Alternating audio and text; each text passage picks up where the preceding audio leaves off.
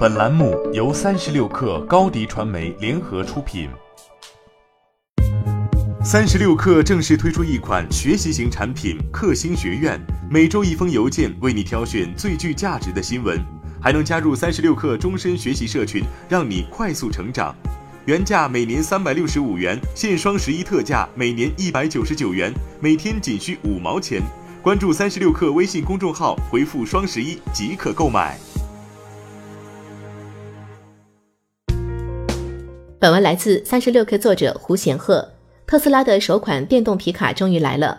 马斯克在推特上透露，特斯拉首款皮卡将于本月二十一号发布，发布会地点在洛杉矶的 SpaceX 工厂附近。皮卡发布日期不仅撞期今年的洛杉矶车展，还跟经典电影《银翼杀手》片头出现的日期吻合。在公布皮卡发布日期后，马斯克随即又转发了一条《银翼杀手》的片头视频，这个日期怪异的熟悉。上映于一九八二年的《银翼杀手》是一部极具赛博朋克元素的科幻电影。该片的故事背景正是二零一九年十一月的洛杉矶。网友回复马斯克称：“科学科幻正在变成科学事实。”自宣布皮卡项目后，马斯克一直都在极力营造特斯拉皮卡的赛博气质。他曾透露，这款卡车看起来就像是直接出自《银翼杀手》中的未来产物。此次公布发布日期时，马斯克直接将新款皮卡称“赛博卡车”。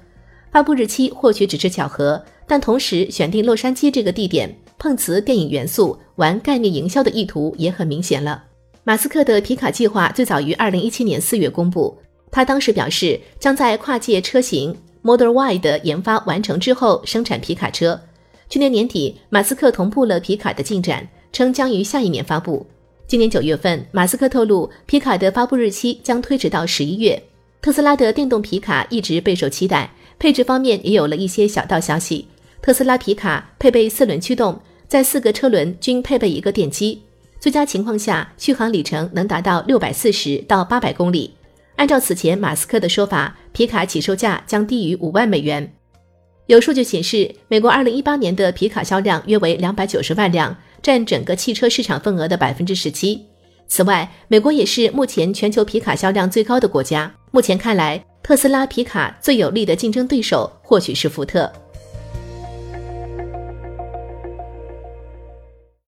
欢迎添加 baby 三十六克 b a b y 三六 k r 加入克星学院，每周一封独家商业内参，终身加入学习社群，聊风口谈创业，和上万课友一起成长进化。